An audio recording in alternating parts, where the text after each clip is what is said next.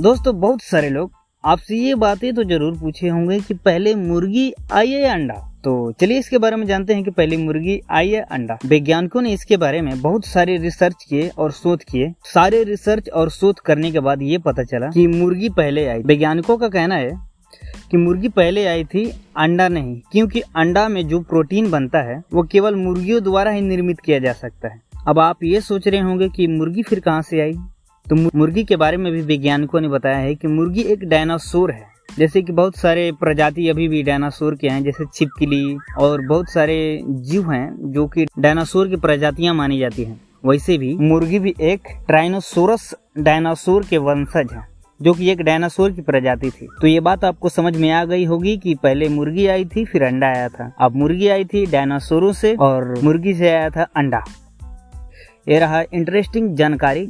मुर्गी आई थी, या अंडा के बारे में। तो आप इस चैनल को सब्सक्राइब कर सकते हैं और भी ऐसे इंटरेस्टिंग फैक्ट और जानकारी के लिए। इस वीडियो को देखने के लिए थैंक यू अगर आपको वीडियो अच्छा लगा तो आप इस वीडियो को लाइक करें और अपने दोस्तों और फैमिली के यहाँ शेयर ज़रूर करें।